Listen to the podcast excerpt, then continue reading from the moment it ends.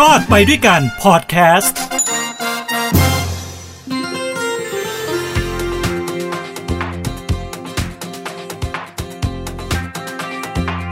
สวัสดีครับ นี่คือรอดไปด้วยกันกับผมทินโชกมลกิจทางหูดีพอดแคสต์ครับ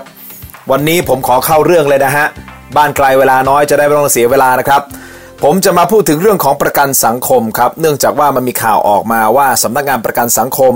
เตรียมที่จะเปิดโอกาสให้กับผู้ประกันตนตามมาตรา 33 และผู้ประกันตนตามมาตรา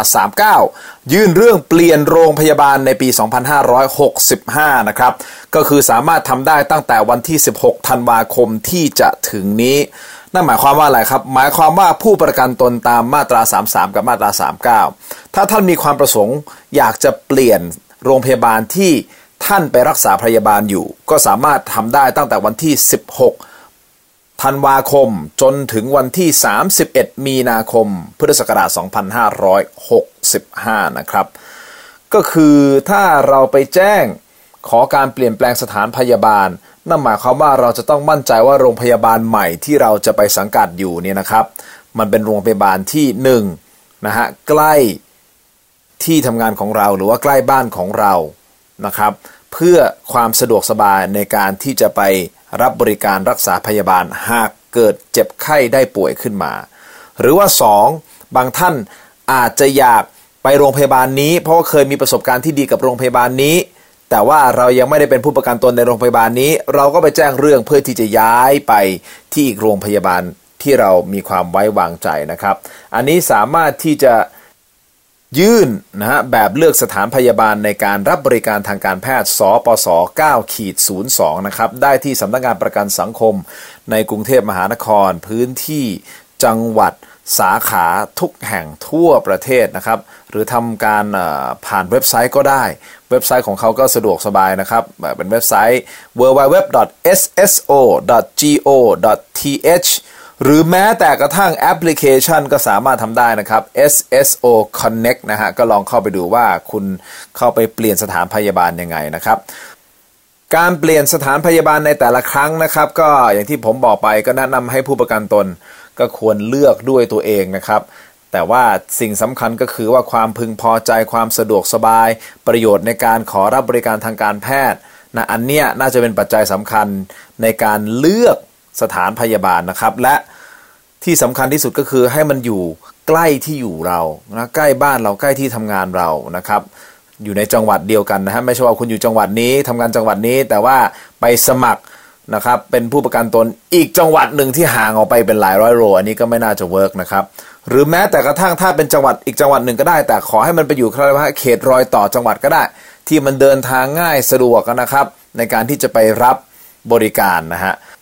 ส่วนผู้ที่ไม่อยากจะเปลี่ยนสถานพยาบาลนะครับ ก็คือไม่ประสงค์จะเปลี่ยนว่างั้นเถอะฉันน่ะพอใจกับโรงพยาบาลนี้ละฉันอยากจะใช้โรงพยาบาลนี้ต่อ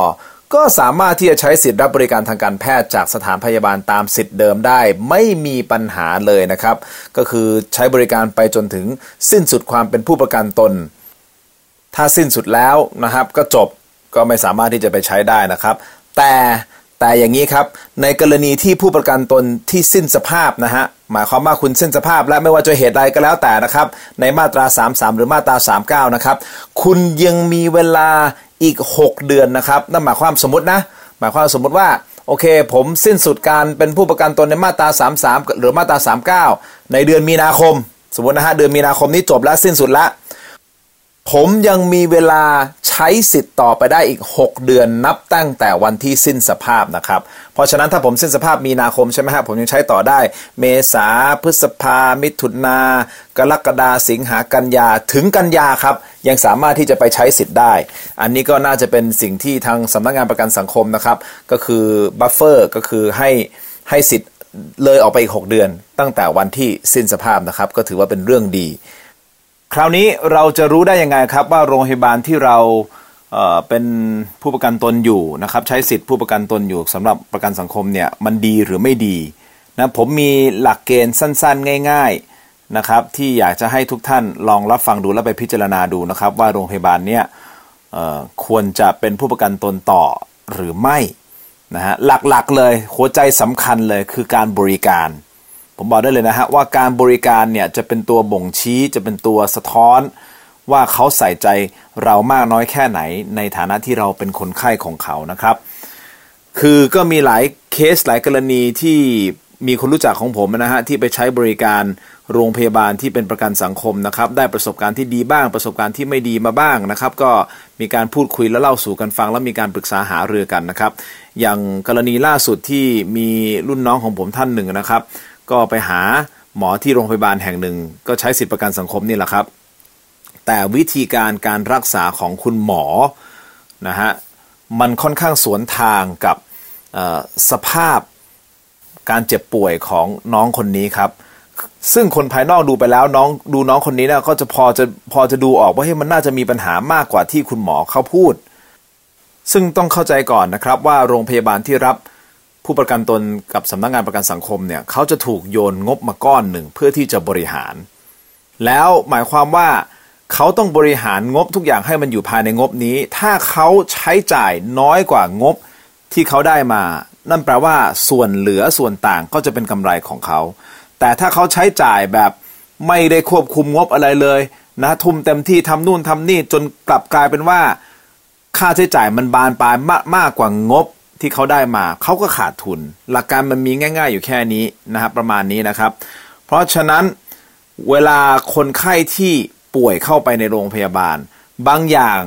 นะฮะถ้าดูแล้วอาจจะต้องใช้เงินในการใช้จ่ายค่อนข้างสูงในการรักษาเนี่ยบางทีนะฮะบางทีผมไม่ได้พูดในกรณีทุกกรณี บางทีเนี่ยก็จะมีการดึงเวลาดีเลย์เวลายังไม่รักษายังเพราะว่ายังไม่อยากจะจ่ายตังค์ นะครับสัทีเดียวนี่คือพูดถึงในแง่ของโรงพยาบาลนะครับออันนี้แหละมันก็เลยทำให้บางทีการตรวจสอบโรค ก็อาจจะล่าช้ากันเกินไป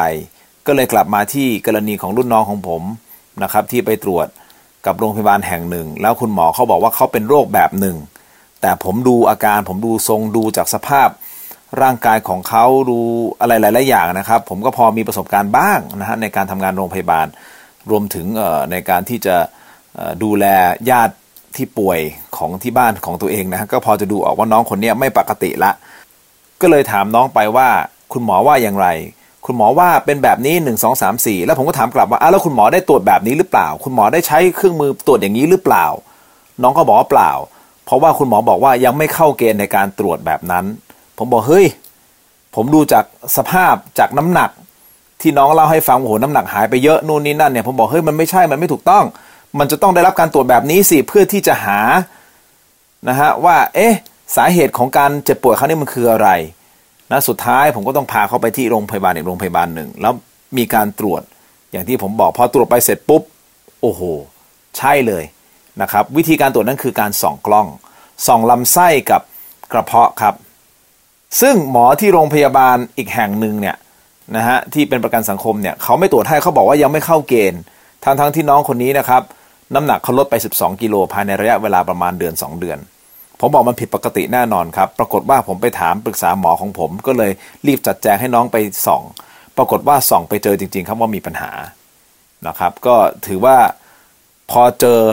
จากกล้องก็เลยมีการรักษาอย่างถูกวิธีถูกต้องก็ตอนนี้ก็พักฟื้นรักษาน้ำหนักก็กลับขึ้นมา ก็ต้องใช้เวลาในการพักฟื้น คิดดูสิครับ ว่าถ้าสมมติยังขืนฟังตรงนั้นไป ฟังคุณหมอตรงนั้นไป ผมว่าน้องคนนี้มีสิทธิ์ที่จะอาการแย่และหนักมาก ๆ อาจจะถึงขั้นชีวิตเลยก็ได้นะครับอ่านี่แหละฮะก็อย่างที่บอกว่าถ้าใครยังไม่เคยมีประสบการณ์ในการใช้บริการโรงพยาบาลที่ตัวเองเป็นประกันสังคมอยู่แล้วก็ก็จะไม่ทราบเรื่องเหล่านี้หรอกครับแม้แต่น้องคนนี้เขาก็ไม่ทราบเขาก็ฟังหมอเพราะทุกคนก็ต้องฟังหมอถูกต้องไหมฮะแต่เพอเอิญผมเห็นแล้วมันไม่ไม่ถูกต้องอะ่ะก็เลยเข้าไปแทรกแซง ปรากฏว่าก็ไปเจอปัญหาจริง ๆ เนี่ยพอมาเจอโรงพยาบาลแบบเนี้ยน้องคนนี้ก็รู้ล้วว่าเดี๋ยวภายใน 15ทันไอ้สิธันวาคมเป็นต้นไปเนี่ยน้องก็จะเปลี่ยนโรงพยาบาลล้วทำเรื่องเปลี่ยนโรงพยาบาลไม่มาสังกัดในประกันสังคมในโรงพยาบาลแห่งนี้แล้วนะครับเห็นไหมฮะเพราะฉะนั้นผมถึงบอกว่าหลักเกณฑ์ในการเลือกนะว่าโรงพยาบาลไหนดีไม่ดีสำหรับใครที่ยังไม่เคยใช้บริการ เราก็ไม่มีทางรู้หรอกว่าดีหรือไม่ดี แต่ถ้าใช้บริการไปแล้ว เราก็จะทราบเองนะครับ ว่าเขาบริการดีหรือเปล่าใส่ใจขนาดนั้นหรือเปล่า คุณหมออธิบายขั้นตอนต่างๆนะครับ หรือว่าอธิบายโรคที่เราเป็นได้ดีแค่ไหน มากน้อยแค่ไหน วิธีการตรวจ วิธีการรักษาของหมอเป็นอย่างไร อันนี้เราพอจะทราบได้ถ้าคุณหมอเขาอธิบายเป็นขั้นเป็นตอน อย่างมีหลักการ แล้วเราก็เอาข้อมูลนั้นนะมาตรวจทานอีกทีหนึ่งนะครับ ถามว่าตรวจทานที่ไหนหนึ่งครับตรวจทานกับคนเพื่อนๆ ใกล้ชิดก็ลองถามถามกันดูเฮ้ยเป็นอย่างนี้หนึ่งสองสามสี่เขาอาจจะมีข้อมูลออกมาก็ได้ ในเพื่อนกลุ่มไลน์ก็ดีในเฟซก็ดีนะครับถามเพื่อนๆดูนะฮะแหล่งที่สองที่สามารถหาข้อมูลเพิ่มเติมได้ก็คือทางอินเทอร์เน็ต ถามว่าทางอินเทอร์เน็ตมันมีข้อดีและข้อเสียครับ เพราะบางข้อมูลเนี่ยเราไม่สามารถยืนยันได้ว่าข้อมูลมันมั่วหรือเปล่านะครับผมมีวิธีครับ ถ้าไปหาข้อมูลในอินเทอร์เน็ตนะครับ ผมพยายามจะหาจากแหล่งข้อมูลที่เป็นแหล่งทางการ เช่น ข้อมูลของโรงพยาบาลนนี้ อาจจะมีบทความจากคุณหมอจากโรงพยาบาลรัฐแห่งนี้นะครับ หรือเข้าไปหาข้อมูลในเว็บไซต์ของโรงพยาบาล 1 2 3 4 5นะเดี๋ยวนี้เขาจะมีข้อมูลต่างๆเลยนะครับเขาจะมีบอกเลยว่าเออสมมตินะสมมติเออ มะเร็งตับนะครับ อาการจะเป็นยังไง อันนี้บางทีก็จะมีโรงพยาบาลที่มีชื่อ ก็ออกมาเขียนบทความมีการแนะนำอะไรอย่างเงี้ยครับ อันเนี้ยแบบเนี้ยเราสามารถที่จะไปหาข้อมูลตรงนี้ได้เพิ่มเติมนะฮะจากจากสิ่งที่คุณหมอในโรงพยาบาลได้บอกเรานะครับ อันนี้ก็เป็นวิธีการตรวจทานนะครับนั่นแหละฮะผมถือว่าเป็นวิธีในการที่จะเลือกโรงพยาบาลว่าเราควรจะอยู่ที่โรงพยาบาลแห่งเดิมหรือเปล่า กับการประกันตนกับสำนักงงานประกันสังคมนะครับ แต่ถ้าสมมติ เกิดเราดูแล้วเฮ้ยมันไม่ใช่เลยคุณหมอไม่ใส่ใจเลย คือมาปุ๊บอะไม่ได้ตรวจอะไรมากมายเลย แล้วก็บอกไม่เป็นไรไม่เป็นไรกลับบ้านได้ไปพักทั้งทั้งที่เราเนี่ยโอ้โหทั้งเจ็บทั้งปวดทั้งน้ำหนักลดอะไรก็แล้วแต่เนี่ย ผมว่าคุณเปลี่ยนโรงพยาบาลได้เลยฮะเริ่มเลยนะครับวันที่ 16 ธันวาคมนี้นะครับ ก็จะเป็นวันแรกจนถึงมีนาคมนะครับในการที่จะ ลี่ยนสถานพยาบาลสำหรับผู้ประกันตนในมาตรา 33 กับมาตรา 39 กับสำนักงงานประกันสังคมนะครับ หวังว่าที่ผมพูดมาทั้งหมดนี้นะครับ จะเป็นข้อมูลให้ทุกท่านนั้นรอบไปด้วยกันนะครับ ขอบคุณทุกท่านสำหรับการติดตามครับ ขอให้ทุกท่านมีความสุข ความทุกข์อย่าได้ใกล้ ความเจ็บไข้อย่าได้มี ขอให้มีความสุขสวัสดีมีชัยนะครับ แล้วพบกันใหม่กับรอดไปด้วยกันทางฮูดีพอดแคสต์กับผมทินโชคกมลกิจสำหรับวันนี้ สวัสดีครับ